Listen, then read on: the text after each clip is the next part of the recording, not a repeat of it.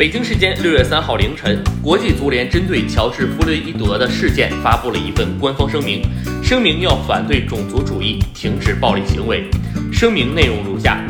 国际足联完全理解许多球员在乔治·弗洛伊德悲剧事件中所表达的深切的情感和担忧。国际足联已多次表示坚决反对任何形式的种族主义和歧视，并且近期加强了相关的纪律规定，以帮助消除这种歧视行为。国际足联自身也发起了许多反种族主义运动，这些活动经常在我们主办的比赛中传递出反种族主义的信息。国际足联主席因凡蒂诺补充道。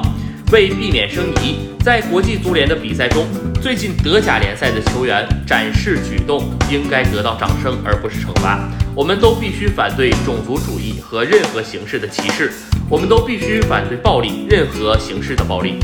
在德甲第二十九轮多特六比一战胜帕特温的比赛中，桑乔与阿什拉夫均在进球后亮出穿在里面的衣服，为弗洛伊德声援。